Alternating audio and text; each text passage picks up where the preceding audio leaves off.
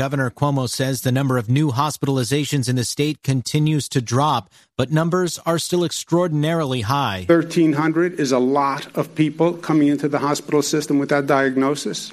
Less than it had been, so that's good news, but it is still 1,300 people. He says if the data is correct, the state is now on a downtrend and has passed the worst of the coronavirus outbreak. But he likened the battle against coronavirus to halftime at a football game and said it's no time to relax. Mark Remillard, ABC News, New York.